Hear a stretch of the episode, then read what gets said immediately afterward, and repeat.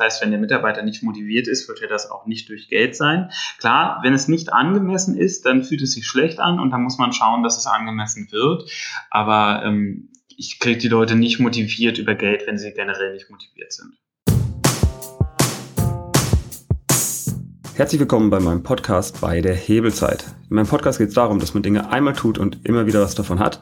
Und heute habe ich einen Serial Entrepreneur, also jemand, der viele Unternehmen gleichzeitig hat. Ich war das auch mal, hatte auch mal ganz, ganz viele Projekte, muss aber sagen, bei mir war es so, dass ich eigentlich nur ganz viel angefangen habe und nie was zu Ende gebracht habe. Und ich bin hier mit dem Benjamin Michels und der scheint es zu schaffen, dieses Wunder zu vollbringen. Erzähl doch mal, wie das bei dir losging. Hm, hallo Alex. Ich habe mit 15 Jahren angefangen, damals zusammen mit meinem Bruder. Wir haben Ware eingekauft und Ware verkauft, das Ganze noch im Kellerregal bei meinem Vater, bei meinem Vater im Haus. Und ähm, so der erste Professionalisierungsschritt kam dann, als ich 18, 19 war. Und ähm, dann habe ich angefangen, das langsam auszubauen zu einem Produktionsunternehmen. Das heißt, wir haben angefangen, Sachen selbst herzustellen. Produktionsunternehmen klingt jetzt sehr hochgestochen, war eher eine Manufaktur. Und ähm, das wurde immer größer und größer und größer, hatte ganz starkes Wachstum, was auch sehr, sehr anstrengend war. Und äh, irgendwann sind wir in einer 500 Quadratmeter Produktionshalle angekommen. Aber das Problem war, das habe ich im Endeffekt genauso gemacht, wie du es eben beschrieben hast. Das heißt, wir haben ganz viel angefangen, ganz viel stand irgendwo in irgendwelchen Ecken und äh, zu Ende gemacht haben wir aber viel, viel zu wenig. Und das Problem daran ist natürlich, das Kapital ist gebunden, es ist Zeit reingeflossen und äh, es kommt aber nicht zurück. Man kann ja damit keinen Umsatz machen, wenn man es nicht fertigstellt.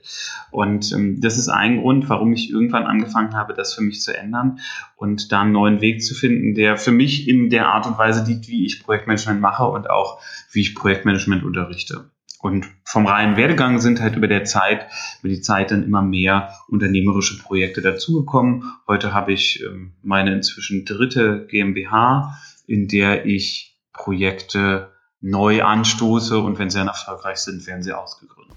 Okay, kannst du uns erzählen, was du gemacht hast? Was hast du gehandelt? ja, es gibt ein Hobby in Deutschland, nennt sich Live-Action Roleplay. Das heißt, das ist so ganz groß geworden, als die Herr der Ringe-Filme rauskamen. Und man kann sagen, da gehen Menschen in den Wald, ziehen sich mittelalterliche Gewandung an, Rüstungen und also Metallrüstungen, Lederrüstungen und spielen Geschichten. Die Geschichten sind relativ frei und diese Menschen brauchen diese Ausrüstung, logischerweise. Sie brauchen Schwerter aus Schaumstoff, die brauchen ähm, Metallrüstung, die brauchen Lederrüstung. Und genau das haben wir gefertigt. Am Anfang halt wirklich nur eingekauft, verkauft. Und am Ende hatten wir dann drei Produktionsstrecken da. Eine für Leder, eine für Metall und eine für Schaumstoff. Und haben unter anderem Maschinen entwickelt, wie man heute mit moderner Maschinen, mit modernen Maschinen und moderner Technologie äh, mittelalterliche Metallrüstungen herstellen kann.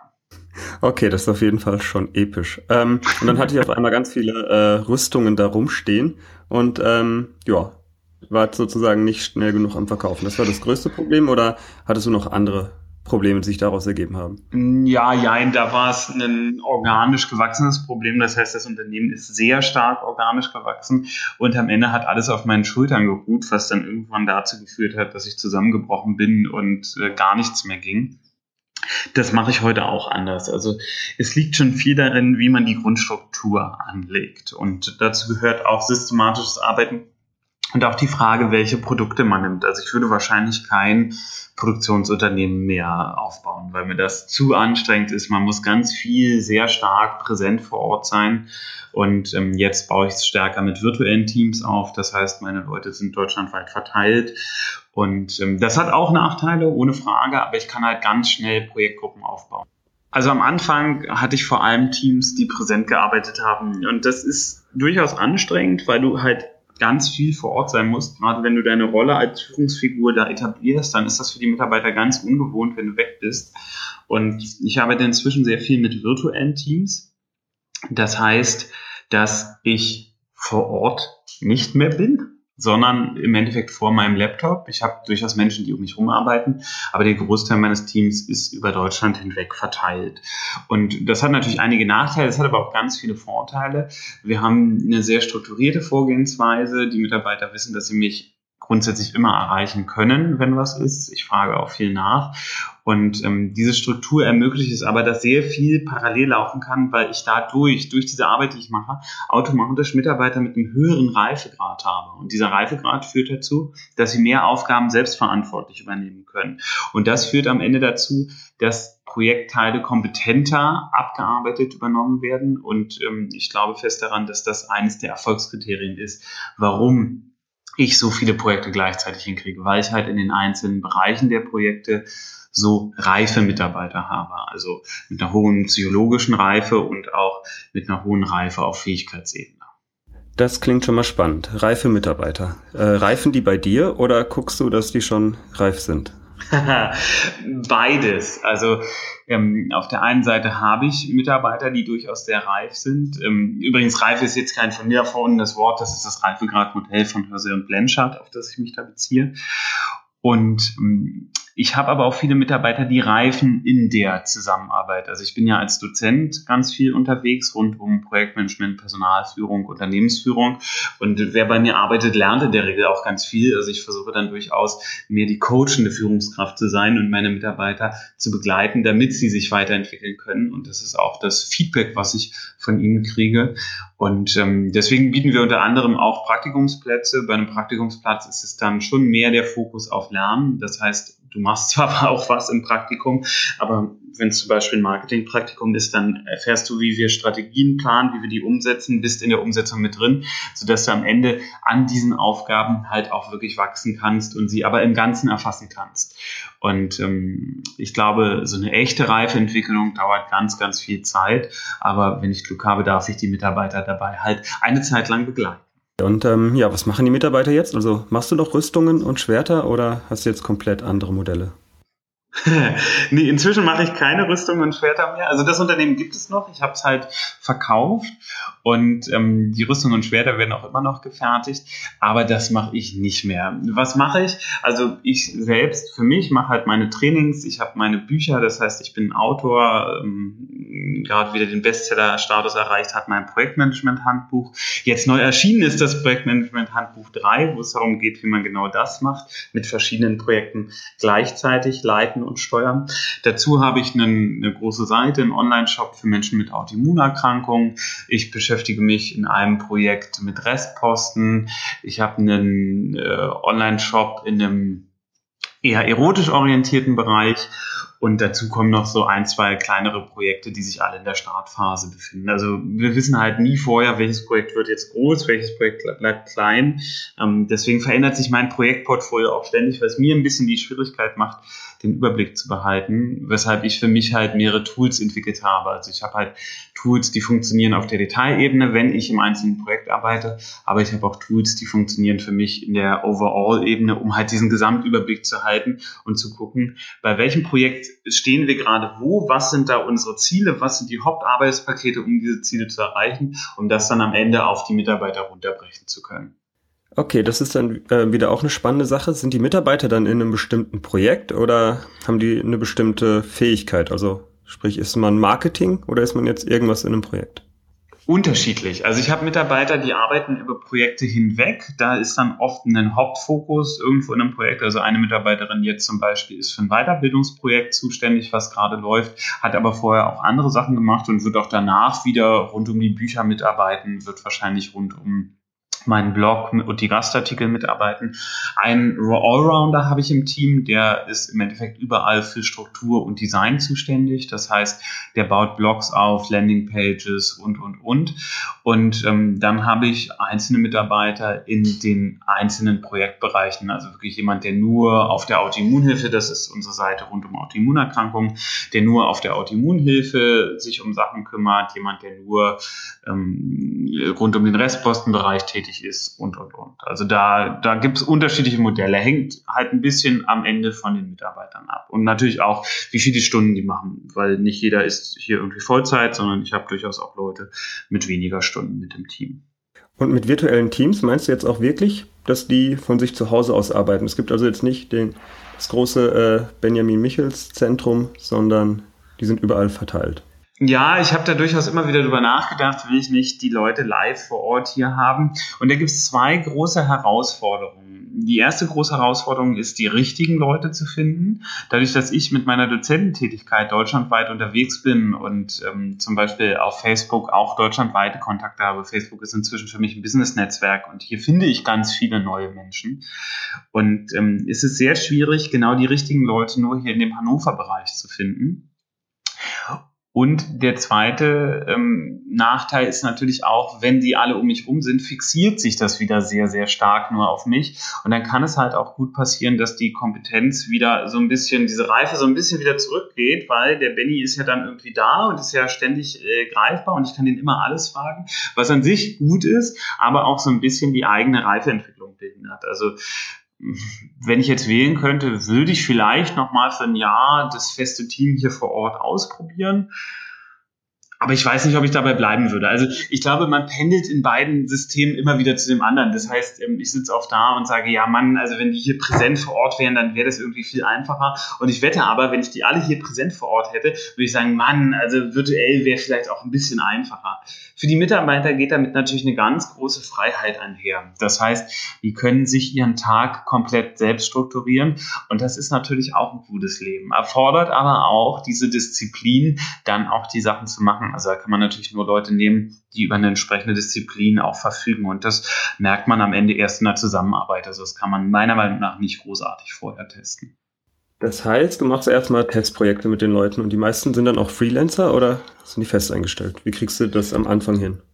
Ganz unterschiedlich. Also da kommen die Leute auf, den, auf die unterschiedlichsten Wege. Ich habe einen Mitarbeiter, der hat mich angeschrieben, der war vorher als Freelancer unterwegs, bei dem ging es finanziell ganz schlecht. Ich kannte den schon seit anderthalb Jahren und er hat gesagt, er braucht dringend einen Job. Den habe ich dann direkt angestellt und wir haben die Zusammenarbeit getestet. Da wusste ich aber vorher schon, ähm, wie es funktioniert. Manche arbeiten über eine VPA-Stelle für mich, also virtuelle persönliche Assistenz. Das heißt, die haben noch zwei, drei andere Aufgabengeber und dann kriegen die immer mehr im Projekt und wenn es in einem gewissen Bereich übersteigt, dann geht es auch in einen eher festeren Bereich. Manche steigen als Praktikum ein. Also es ist ganz unterschiedlich. Mit manchen setze ich auch in anderen Unternehmen Projekte um und dann entscheiden sie sich zu wechseln. Also das ist, ist unterschiedlich. Da gibt es für mich keinen festen Weg. Für mich ist halt wichtig, eine Zeit zu haben, wo ich den Menschen dahinter kennenlernen kann, weil so ein Bewerbungsgespräch ist zwar ganz nett und ganz lustig und da äh, zeigt jeder auch, was er alles hat und wie toll er ist, aber am Ende zeigt das überhaupt nicht, wie die Zusammenarbeit funktionieren wird. Also wenn es nach mir geht, ist die beste Variante, ein unverbindliches Praktikum, also mit der Möglichkeit für beide Seiten zu sagen, nee, das passt für mich nicht, was dann durchaus auch die andere Seite nutzen kann, also auch der Mitarbeiter, der sagt, nee, passt für mich nicht, und dann einen Wechsel, wenn es passt. Also ich glaube, da haben beide mehr davon, wenn die Zusammenarbeit sich für beide Seiten wirklich gut anfühlt. Und ich habe da schon rausgehört, also du hast keinen systematischen Prozess, wie du deine Mitarbeiter findest, sondern mal hier einer, mal da einer. Und immer wenn du jemanden Guten findest auf dem Weg, dann nimmst du den mit. Ja, das trifft es am besten. Also das Problem ist beim systematischen Prozess, dass du natürlich dann in der Regel eine sehr große Menge an Anfragen kriegst. Also wenn du jetzt zum Beispiel auf Stepstone oder ähnlichen ausschreibst, dann kommen viele Bewerbungen, da musst du die sichten. Ah, das ist schwierig, weil dann geht es mehr um die Bewerbungsunterlagen als um die Menschen. Ich habe mir halt inzwischen angewöhnt, alle Leute einfach anzuquatschen und ähm, habe das äh, ganz oft auf Facebook, dass ich irgendwie mit Leuten durch irgendwas in Kontakt komme, dann sehe ich, da postet jemand in einer Gruppe irgendwas und dann schreibe ich den an und frage, hey, ich habe gerade deinen Post gesehen, ähm, hier, ich bin der und der, ich mache das und das, was machst du eigentlich? Und manchmal kommen da total interessante Kontakte bei rum und ähm, das ist für mich so das Hauptakquise-Tool, also den, mein Standardkontakt mit den Menschen. Okay, und jetzt hast du ganz viele äh, Mitarbeiter, kennen die sich untereinander und wie klappt es denn, dass die wenn die nicht auf einem Ort sind, äh, Vertrauen zueinander aufbauen, weil das stelle ich mir schwierig vor. Also vielleicht zu meiner Erfahrung, wenn du die Leute mal gesehen hast und mit denen mal äh, abends weg warst, dann kannst du sofort, also dann liest du sofort eine Nachricht in einem Chat anders. Zu 100 Prozent. Also ich trainiere auch virtuelle Teams und da ist ein ganz wichtiger Aspekt, dass sich die Menschen live treffen. Das kriegen wir in den Teams nicht immer hin. Aber gibt es zwei, drei Sachen, die man machen kann. Das erste ist, regelmäßig Videokonferenzen zu machen. Weil in dem Moment, wo ein Bild mit dabei ist, finden ähnliche gruppenbildende Prozesse statt, als wenn sich die Menschen live treffen. Das heißt, dieser Vertrauensaufbau kann darüber stattfinden. Deswegen ist Video auch so eine gute Marketingmaßnahme, weil die Menschen einen kennenlernen. Und das zweite ist, dass ich exzessiv mit Emoticons arbeite und dazu auch auffordere. Weil das Emoticon transportiert die Gefühlslage. Ich kann auch in Sternchen schreiben, genervt oder glücklich oder was auch immer. Wichtig ist nur, dass ich zu dem, was ich sage, Gefühle transportiere. Also wenn du bei uns in die Chats guckst, siehst du, dass jede zweite, dritte Zeile irgendwie ein Smiley mit drin ist oder so ein weinender Smiley, lachender Smiley. Also ganz, ganz unterschiedliche Sachen. Und an sich ist es so, es haben nicht alle Mitarbeiter über die unterschiedlichen Projekte Kontakt miteinander. Das wäre ein bisschen zu viel, sondern immer nur da, wo Schnittstellen sind. Also wo ich darauf achte, ist, dass wenn jemand Neues reinkommt, es eine kurze Vorstellung gibt, wer die Person ist, was die macht. Die Vorstellung macht in der Regel ich dann findet so ein bisschen Vertrauensübersprung dadurch statt, dass ich die Vorstellung mache. Und ähm, an sich scheuen die Mitarbeiter aber sich auch nicht, sich gegenseitig zu kontaktieren. Also da passiert dann auch, äh, frage ich meistens zum Hintergrund, dass sie miteinander geredet haben, sich schon mal selbst irgendwo vorgestellt haben oder der eine schreibt den anderen an, ey, du bist doch fit in Photoshop, ich soll hier was machen, kannst du mir mal helfen? So, also ich achte halt darauf, da sehr offene Menschen im Team zu haben. Und wenn ich irgendwo Konflikte schnuppere, was extrem selten der Fall ist, dann gehe ich da natürlich auch rein und kläre das frühzeitig. Also wir haben grundsätzlich bei Konflikten, wir gehen davon aus, 13 Prozent der Arbeitszeit gehen für Konflikte drauf. Es gibt neun Eskalationsstufen von Konflikten. In den ersten drei kann man noch super was tun. Und ich als Führungskraft habe die Aufgabe dafür zu sorgen, dass meine Mitarbeiter nie Konfliktlevel eins bis drei überschreiten. Okay, das äh ich merke, du hast total viele Modelle auch. Wahrscheinlich, das heißt, bist du ein Bücherwurm oder hast sonst irgendwie eine Affinität, ganz, ganz viel auf der einen Seite in dich reinzusaugen an Informationen und auf der anderen Seite halt schon viel mit Menschen zu tun zu haben. Also eine ganz seltene Kombination. ja, definitiv. Also ich bin ein ganz starker Autodidakt. Ich habe halt ähm, mit meinem ersten Unternehmen hatte ich die Wahl Studium Unternehmen, Studium Unternehmen, habe damals Rechtswissenschaften studiert und habe dann das Jurastudium abgebrochen und war dann natürlich gezwungen, mir alles irgendwie selbst beizubringen. Das heißt, ich hatte erst kein BWL-Studium, habe dann mit äh, Mitte, Ende 20 nochmal Management nachstudiert, auch nicht BWL mit Absicht, sondern wirklich Management. Und äh, früher mochte ich keine Menschen, muss ich wirklich sagen. Also da war ich auch, glaube ich, teilweise ein ganz schöner Arschlochchef. Und ähm, jetzt dadurch, dass ich unterrichte und trainiere und viele, viele Menschen in kurzer Zeit kennenlerne, habe ich für mich so den Weg gefunden, ähm, schnell warm mit neuen Menschen zu werden. Und ich interessiere mich inzwischen auch einfach für Menschen. Menschen. Also ich finde es auch einfach interessant zu erfahren, was die anderen so machen. Und ähm, wenn ich irgendwo helfen kann, dann helfe ich halt auch. Das ist so eine Grunddevise von mir. Also jeder darf mich anschreiben und mir eine Frage stellen und um Hilfe bitten. Und in der Regel helfe ich dann auch. Also klar, ich mache jetzt kein kostenloses Beratungsprojekt, was irgendwie sechs Monate geht. Aber wenn ich mit meinem Fachwissen jemandem einfach weiterhelfen kann, dann mache ich das. Weil das ist das, was mir in der ersten Gründung gefehlt hat. Ich hatte niemanden, den ich ansprechen konnte. Und ganz oft haben die Leute auch abgeblockt. Und ähm, das finde ich ganz schrecklich, weil ich verliere nichts, wenn ich jemandem anderen helfe. Ich gewinne für meinen Karma, gewinne ich, ein bisschen was dazu. Und es ist dann schön auch zu sehen, wenn die anderen Menschen das umsetzen. Und ähm, in dem Zusammenhang gehört für mich auch dazu, zu lesen, zu lesen, zu lesen, zu lesen. Das heißt, ich habe immer Inputphasen. Früher ging das sehr viel über Bücher. Heute ist mir Bücherwissen oft zu statisch. Viele sind dann auch so Motivationsbücher, wo ich sage, Motivation brauche ich nicht, davon habe ich selbst genug. Also mir geht's dann oft um Fachfertigkeiten und ähm, dann höre ich halt Podcast, viel rund um Marketing natürlich auch. Also Marco Young oder mal bei Björn Tantau rein oder folgt da mal hier dem einen einen und da dem anderen und äh, gucke einfach in unterschiedliche Bereiche rein und erweitere damit mein Entrepreneurial Mindset und meine Fähigkeit, unternehmerische Gelegenheiten zu sehen und wahrnehmen zu können. Okay, ähm, sehr interessant. Jetzt ist die Frage natürlich nach den Tools. Welche Tools nutzt du denn, um dein ganzes Team ähm, ja, zu organisieren oder worüber organisieren die sich dann auch untereinander? Und haben die zehn verschiedene Slack-Gruppen oder ist es alles in einer mit ich weiß gar nicht, ob Slack ein Tool bei euch ist. Erzähl mal. ja, äh, richtig, richtig assoziiert. Slack ist unser Hauptkommunikationstool, wobei ich sagen muss, dass mich äh, die Videofunktion in Slack überhaupt nicht überzeugt. Da sind wir immer noch, immer noch auf Skype. Wir haben damit viel rumexperimentiert. Wir hatten eine Zeit lang sehr, sehr viele Kanäle für Projekte dann auch, also für ein Projekt dann irgendwie fünf Kanäle, Administration und Marketing und und das funktioniert so lange, wie du wenig Projekte hast. Also wenn du ein Unternehmen bist, dann mach unterschiedliche Kanäle für die unterschiedlichen Themen. Das ist total gut. Bei mir sind jetzt aber, ähm, ich kann ja mal kurz reingucken hier. Ähm, also ich habe insgesamt eins, zwei, drei, vier, fünf unterschiedliche Slack-Gruppen, könnte man es nennen. Das eine ist ein Unternehmen, was rechtlich getrennt sein muss. Das darf in keiner anderen Slack-Gruppe sein.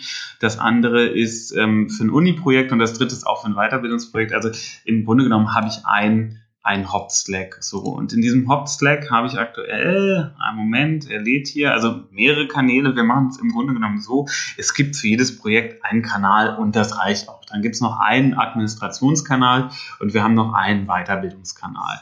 Und aktuell habe ich 1, 2, 3, 4, 5, 6, 7, 8, 9, 10, 11, 12, 12 Slack-Kanäle, die für Projekte sind. Und ähm, das kann dabei sein, dass es ein Projekt ist, was wirklich ein unternehmerisches Projekt ist, wo wir mit einer neuen Gründung rausgehen. Es kann aber auch sein, dass wir zum Beispiel manchmal setze ich für andere Unternehmen Projekte um. Wir konzipieren jetzt eine, eine Online-Weiterbildung oder dieses Social-Media-Projekt, was ich für das eine Unternehmen mache. Die kriegen dann auch eigene Kanäle und für mich ist halt wichtig, die alle reinzuholen. Und dann kann es halt auch sein, dass da irgendwie fünf Leute von einem Projekt sind, die gar nichts mit den Leuten von meinem Kernteam zu tun haben, sich aber natürlich da irgendwie gegenseitig sehen. Aber da hat Slack in der Premium-Version halt auch das Feature, du kannst halt Gastleute für einen Single-Channel mit reinnehmen. Und das ist schon, das ist schon ziemlich praktisch. Also Slack ist unser Haupttool. Was kommt dazu? Dazu kommt Kanban Flow. Kanban Flow ist ein ähnliches Tool wie Trello. Trello wird den meisten Begriff sein, kann man Flow aus irgendeinem Grund nicht, kann man Flow gibt es länger und ich finde es persönlich besser, aber das ist äh, auch einfach persönlich Meinung, vielleicht auch deswegen, weil ich schon so lange damit arbeite. Und da habe ich unterschiedliche Boards. Da gibt es ein Board, wo meine Ideen drin sind, ein Board, wo meine Tasks drin sind, weil meine Tasks muss nicht jeder Mitarbeiter sehen. Da sind halt auch Sachen drin, die dann mal Gelder betreffen oder auch die Mitarbeiter einzeln betreffen. Das hat, geht andere Mitarbeiter dann in dem Fall auch einfach nichts an. Und die Mitarbeiter haben ein eigenes Board, das heißt bei uns Sprint, das ist aus einer Scrum-Logik, weil wir eine Zeit lang nach Sprints gearbeitet haben, machen wir aktuell nicht. Aktuell arbeiten wir nach Kalenderwochen und da hat jeder Mitarbeiter seine Zeile mit seinen Tasks und die Tasks haben dann Projektfarben. Das heißt, es kann sein, dass bei einem Mitarbeiter nur Türkis drin ist und bei dem anderen Mitarbeiter bunt gemischt. Also da sehen sie sich dann alle wieder und wer wie was zu tun hat und an sich dürfen sie da auch gucken, was die anderen Mitarbeiter machen. Wenn ich aber zum Beispiel eine externe Projektgruppe habe, dann und da fünf, sechs Mitarbeiter, dann kriegen die ein eigenes Board, weil das wird mir dann zu vermischt. Da ist dann schwierig für die Mitarbeiter sonst sich noch weiter zu orientieren. Und ähm, dann, wie man rausgehört hat, Skype, Skype mit der Videofunktion. Was ich mal ausprobieren wollte, ist Zoom. Das steht bei mir noch auf der Agenda und dann eine Dropbox zum Datenaustausch. Da empfehle ich auch, sich auf ein System zu entscheiden, entweder Google Drive oder Dropbox. Google Drive hat halt den Vorteil, ich kann parallel an einem Dokument arbeiten, das ermöglicht Dropbox. Inzwischen glaube ich auch in der Online-Variante, aber wir nutzen das halt auf unseren Rechnern, also auf den Laptops und dann natürlich mit einem äh, Microsoft Office dazu. Und dann passt das. Und das war es im Großen und Ganzen auch schon. Also von den Kollaborationstools, also die Tools, um das Team zusammenzubringen, ist es die Kommunikationsgrundebene mit Slack. Alle können da kommunizieren. Ich fordere auch auf, privat zu kommunizieren. Also ähm, da darf dann auch ein Mitarbeiter schreiben, ja, jetzt heute will ich nicht so produktiv sein, zu warm. Und dann machen die anderen so ein paar Witze rund um Wärme und Drinks und was auch immer. Also das ist aber gut weil das ist die menschliche Ebene und die muss als Basis da sein. Und dann ist sofort klar, sobald es komplexer wird, wird sofort Telefon oder Skype genommen. Und im besten Fall Skype Video und Telefon nehme ich nur, wenn ich unterwegs bin. So, und dann ab und zu treffen wir uns halt auch mal live, immer wenn sich das irgendwie ermöglicht. Also wenn ich in der Nähe der Mitarbeiter bin, dann treffen wir uns. Was selten passiert, ist das wirklich komplette Zusammenholen des Teams. Das ist eher so einmal im Jahr. Okay, ähm, dann habe ich jetzt noch eine interessante Frage mit diesen ganzen Tools. Wenn du die Leute, also erstens, wer verteilt die Leute auf die verschiedenen Projekte? Ja. Ähm, sprich, wer setzt die Prioritäten? Machen das die Leute selber oder machst du das? Das mache ich. Also es gibt äh, da auch durchaus unterschiedliche Ansätze. Die Leute dürfen sich auch selbst organisieren. Ich versuche so eine Mischung zu machen. Das heißt, ich frage, wer hat Lust? Wer hat Lust auf welches Projekt und ich fordere auch explizit dazu auf, dass die Leute sagen, welche Aufgaben sie nicht machen wollen und nicht können, weil in der Regel sind sie dann darin schlecht und brauchen länger. Es bringt mir also gar nichts, sie auf solche Aufgaben zu setzen. Also da gehen wir sehr, sehr offen mit um. Aber ich habe den großen Ablauf im Kopf, ich mache die Planungen, aber dazu gehört dann auch mit den Mitarbeitern zu sprechen und zu erklären, warum findet jetzt was wie statt, damit halt die Leute nicht im Dunkeln stehen und denken, ich bin nur so eine Biene, die irgendwie Aufgaben ausführen muss, sondern sie sollen verstehen, wie ist die Strategie, welche Taktik wenden wir jetzt hier irgendwie an und was soll wann, wie, warum gemacht werden. Also ich setze ganz viel auf Mitbestimmung und ähm, je nachdem, ob sie das wollen oder nicht, dürfen sie natürlich auch mehr Herr über ihre eigenen Tasks sein und Projekte selbstverantwortlich leiten. Aber das hängt dann immer im Detail davon ab, was gerade wie zu tun ist und wie viele Stunden für was zur Verfügung stehen. Und für mich gehört halt auch dazu, dass die Leute Fehler machen dürfen. Also wir hatten letztens ein Projekt, was äh, ziemlich krachen gegangen ist. Da wurden die falschen E-Mails an die falsche Person zur falschen Uhrzeit mit den falschen Anhängen geschickt. Und ähm, da muss ich dann nicht noch oben drauf auf die Mitarbeiter draufhauen. Die hauen sich in der Regel schon selten. Also äh, selber, die sind dann in der Regel auch frustriert, dass das nicht geklappt hat. Da versuche ich dann eher in die coachende Rolle zu gehen und zu fragen, okay, was hat nicht geklappt? Wie ist es dazu gekommen? Was könnte man nächstes Mal anders machen? Und ähm, da findet dann in der Regel auch ein ganz großer großer Lernprozess statt. Aber grundsätzlich die Verteilung und den großen Fahrplan, der läuft über mich. Und ich glaube, das ist auch wichtig, dass es eine Person gibt, die mit einer Vision vorweg rennt und bereit ist, diese Vision auch auf eigene Kosten umzusetzen. Und machst du das dann alles mit dir selber aus oder ähm, hast du dann noch ein paar Freunde, Berater, Coaches, Mastermind, irgendwas, damit du selber weißt, welchen Weg du einschlagen willst? Mm, so eine Mischung. Also ich habe seit längerem überlegt, eine reine Marketing-Mastermind-Gruppe aufzumachen für Leute, die erfolgreich sind. Also nicht für Einsteiger, sondern für Leute, die, äh, was weiß ich, 10.000 Euro Umsatz plus, mindestens 10.000 Newsletter-Empfänger, mindestens 10.000 Facebook-Fans, irgendwie sowas, eine Gruppe dafür aufzumachen. Da würde es allerdings für mich nur um Marketing-Themen gehen. Mm, grundsätzlich habe ich eine extrem starke Feedback-Partnerin, das ist meine Verlobte, die ich auch bald heirate. Die hat das Glück, dass sie oder ich habe das Glück, sie kennt mich, sie steht außen, hat aber trotzdem das betriebswirtschaftliche Verständnis für die Projekte und weiß, was mich glücklich macht und ist da ein ganz großer strategischer Partner. Dann habe ich meinen besten Freund, der ist Professor im Managementbereich und führt auch ein Unternehmen, inzwischen glaube ich sogar drei. Und ähm, der ist auch ein ganz starker Feedback-Partner. Und dann nehme ich meine Mitarbeiter auch als Feedback-Partner. Also je nachdem, wo ich dann denke, dass sie in dem Moment Kompetenz haben, frage ich dann auch, was denkst du davon? Was hältst du davon? Wie findest du es, wenn wir das so machen? Würdest du das anders machen? Hast du eine bessere Idee? Glaubst du, das ist gut? Glaubst du, das funktioniert? Also ich gehe halt damit um, dass ich ganz viele Fragen stelle und zur Not auch einfach mal jemanden anschreibe in meiner bekannten Liste und sage, hey, wir haben jetzt gerade das und das vor, ich bräuchte da meinen Rat, hast du Lust, dich da fünf Minuten mit mir drüber zu unterhalten? Und meistens nehmen die Leute dann relativ viel mit aus diesem Gespräch mit mir und ich aber auch. Und das ist der beste Fall. Also da kann ich nur empfehlen, nicht alles mit sich selbst abmachen. Also klar, den Grundplan entwickle ich, aber immer da, wo ich Fragezeichen habe, mir unsicher bin, da versuche ich dann andere Menschen zu involvieren, die, denen ich eine Kompetenz in dem Bereich zuschreibe, um dann den bestmöglichen Plan zu entwickeln. Aber es ist und bleibt ein Vor und Zurück. Also jedes Projekt geht zwei Schritte vor, einen zurück, leicht neu ausrichten, zwei Schritte vor, einen zurück, leicht neu ausrichten, zwei Schritte vor, einen zurück. Also das ist, ist einfach so. Also wenn du dir Rat von deinen Mitarbeitern einholst, ähm, wie gehst du da mit Transparenz um? Wissen die Mitarbeiter genau, was du verdienst oder was ihr verdient?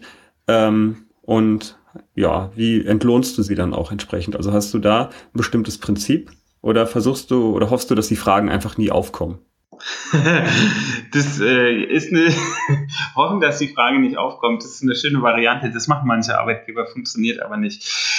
Mm, unterschiedlich, muss ich ehrlich sagen. Also es gibt Mitarbeiter, denen sage ich ganz deutlich, dass sie nicht angemessen bezahlt werden. Dass sie für das, was sie da machen, könnten sie woanders mehr verdienen. Warum? Weil das Projekt vielleicht gerade noch nicht so viel hergibt, dass ich da einen richtig coolen Lohn zahlen kann und wir vielleicht noch ein bisschen über Mindestlohn sind oder deutlich über Mindestlohn oder aber trotzdem nicht, nicht angemessen. Und dann sage ich das auch ganz ehrlich, weil ich der Meinung bin, es bringt mir nichts, die Leute auszubeuten. Wenn jemand von sich aus sagt, er findet das Projekt cool und er will da mitarbeiten und er will mit mir zusammenarbeiten und er ist bereit dafür, auch weniger zu verdienen, dann ist das cool, dann ist alles in Ordnung. Und dann kann ich schauen, ob ich mal hier oder da irgendwie einen kleinen Bonus wenn es das Projekt hergibt. Aber ähm, da nicht transparent zu sein, finde ich nicht so gut. Also ich glaube, das bringt einem was, wenn man da offen ist. Und in anderen Projekten habe ich aber auch Mitarbeiter, wo ich frage, was hast du dir vorgestellt, was willst du verdienen? Und wenn das in meinem Rahmen ist, dann sage ich halt auch ja, dann passt das für mich auch. Also ähm, ich überlege gerade, ob ich irgendjemand habe, der nur Mindestlohn kriegt. Ich glaube nicht. Ich habe letztens eine Ausschreibung gemacht in der digitalen Nomadengruppe auf Facebook für eine virtuelle Assistenz für 15 Euro pro Stunde. Da ging schon so eine richtig heiße Diskussion her, hin und her, was ist ein angemessener Lohn für jemanden, der extern arbeitet und was nicht. Aber ja, das ist halt schwierig zu beantworten. Am Ende muss jeder für sich selbst klären, bin ich bereit, diese Arbeit für diesen Lohn zu machen? Weil ich kann da sagen, die Leute, die bei mir fest arbeiten, haben ganz viel Potenzial, was anderes auf dem Markt zu finden. Und ich glaube, dass sie am Ende nicht wegen des Geldes da sind, sondern dass sie am Ende da sind, unter anderem wegen der Projekte, unter anderem aber auch wegen mir. Und da muss man sich einfach ganz klar machen, Geld ist ein Hygienefaktor. Das heißt, wenn der Mitarbeiter nicht motiviert ist, wird er das auch nicht durch Geld sein. Klar, wenn es nicht angemessen ist, dann fühlt es sich schlecht an und dann muss man schauen, dass es angemessen wird. Aber ähm, ich kriege die Leute nicht motiviert über Geld, wenn sie generell nicht motiviert sind. Genau, und Mindestlohn wird wahrscheinlich auch nicht funktionieren, weil dann sind die Leute noch in einem zweiten und einem dritten Job. Und wenn sie nachts bei der Tanke arbeiten müssen, dann sind sie morgens nicht in der Lage, gute Leistung zu bringen. Also, Ganz genau. Also es hängt halt auch vom eigenen, eigenen Ziel ab, was derjenige hat, verdienen zu wollen. Und ähm, ich habe auch Modelle, wo Mitarbeiter nur noch Teilzeit bei mir arbeiten und dann eigene Projekte umsetzen. Und wir reden dann natürlich auch über ihre eigenen Projekte. Das ist auch okay. Also für mich ist dann nur wichtig, dass da eine Vertrauensbasis ist. Das heißt, es wird weder in die eine noch in die andere Richtung geklaut. Wenn du ein neues Projekt startest und du willst die Mitarbeiter motivieren, nutzt du da auch zum Beispiel irgendwelche Hebel, dass du ein Video aufnimmst und das dann alle rausschickst oder machst du das dann eher eins zu eins sowas? Oh Gott, auf keinen Fall ein Video aufnehmen. Also das kann ich nur ganz deutlich sagen da draußen, wenn du über Skalierung nachdenkst, nimm auf keinen Fall ein Video auf. Das kann man für Einzelaufgaben machen, wenn du die irgendwie an einen Assistenten oder an eine Assistentin abgibst. Aber wenn du Menschen für dein Projekt motivieren willst, das funktioniert eins zu eins. Das heißt, ich mache es so, ich spreche vorher mit den Leuten, begeistere sie für das Projekt, für die Vision, die ich habe, für die Idee, die ich da habe und dann erst hole ich sie in eine größere Runde, um da auch nochmal das Projekt vorzustellen und eine Verbindung zwischen allen herzustellen. Aber es ist immer die Basis dieser Einzelebene. Das ist ganz, ganz wichtig. Sonst nimmt man den Menschen nicht mit. Gut, ähm, ja, dann kommen wir doch zu der Abschlussfrage. Ich stelle jedem, den ich interviewe, immer die Frage, ähm, Kennst du einen Hebel, den jemand nutzen kann, damit er jetzt, wir haben jetzt ungefähr 30 Minuten miteinander gesprochen, ähm, die Zeit wieder rausholen kann? Also wie kann ich was tun? Einmal, dass ich mal 30 Minuten oder mehr spare. Ja, wir haben in der Regel Kategorie A, B und C in unseren Tasks. Das heißt, wir haben Aufgaben, die sind uns ganz, ganz wichtig. Die sind A, dann haben wir Aufgaben, die sind uns auch noch wichtig, die sind B. Wir haben viele Aufgaben, die wir mitschleppen, das sind C. Und C kostet uns geistige Kapazität. Nimm C, lösche sie. Lösche die Aufgaben, verbrenne den Bogen, wo sie draufstehen, oder mach es wie ich, pack sie in ein Ideenboard, aber sie haben nichts in deiner Aufgabenliste zu tun. Wenn sie in C sind, dann haben sie aktuell keinen strategischen Wert. Und dann haben sie auch in deinem Kopf nichts zu suchen. Und du wirst merken, wenn du das machst, dann kriegst du so einen freien Kopf, dass du 30 Minuten ganz, ganz schnell wieder rausholst. Okay, vielen Dank für den Tipp. Jetzt noch die Frage, wo könnte ich denn die Leute finden und was können sie, was heißt von dir erwarten? Hast du da tolle ja. Angebote, tolle Orte? Ich habe ganz tolle Angebote. Also Sie können mich grundsätzlich unter www.benjamin-michels.de finden. Außerdem äh, auf Amazon einfach meinen Namen eingeben, dann tauchen meine Bücher auf. Wer sagt, er will sich mit Projektmanagement beschäftigen und wie man das alles gleichzeitig leiten kann, der sollte auf jeden Fall auf Amazon mein Buch kaufen. Der darf mich aber auch gerne auf Facebook suchen und anschreiben. Also man hat schon rausgehört, Facebook ist ja mein Kontaktnetzwerk. Also gerne einfach anschreiben, eine Freundschaftsanfrage machen, kurz erzählen, was ihr macht und ähm, ob ihr irgendeine Frage habt, dann helfe ich euch natürlich gerne weiter. Und ansonsten auf meiner Seite gibt es ganz viel rund um Projektmanagement, Personalführung. Also wenn dich die Bereiche interessieren, dann schau dir meine Seite an. Da gibt es auch, kommen jetzt demnächst ein paar kostenlose Leitfäden hoch, die 17 größten, nee, die sieben größten Führungsfehler und wie du sie vermeidest. Gibt einen kleinen Karriereleitfaden, um mir Gehalt auszuhandeln und ähm, kommt auch noch ein kleiner Projektmanagement-Leitfaden. Also gibt im Endeffekt ganz viel und ähm, wenn du dich wirklich mit mir verbinden willst, dass wir auch Kontakt miteinander haben können, dann im Facebook.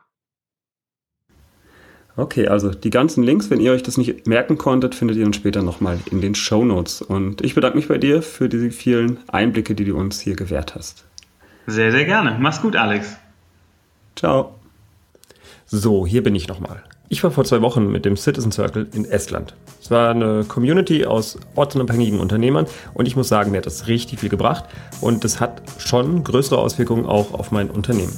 Also Fokus wird jetzt auf jeden Fall erstmal sein, dass ich meinen Online-Kurs auf die Reihe kriege. Und ja, wenn ihr dabei sein wollt, wenn ihr mitkriegen wollt, wie sich das entwickelt, geht doch mal auf hebelpunkt.de und in einer der nächsten Folgen werde ich da nochmal genauer drauf eingehen. Ja, wie immer, der Intro- und Abschlusssong ist von audionautics.com und heißt Clap Along. Bis zum nächsten Mal.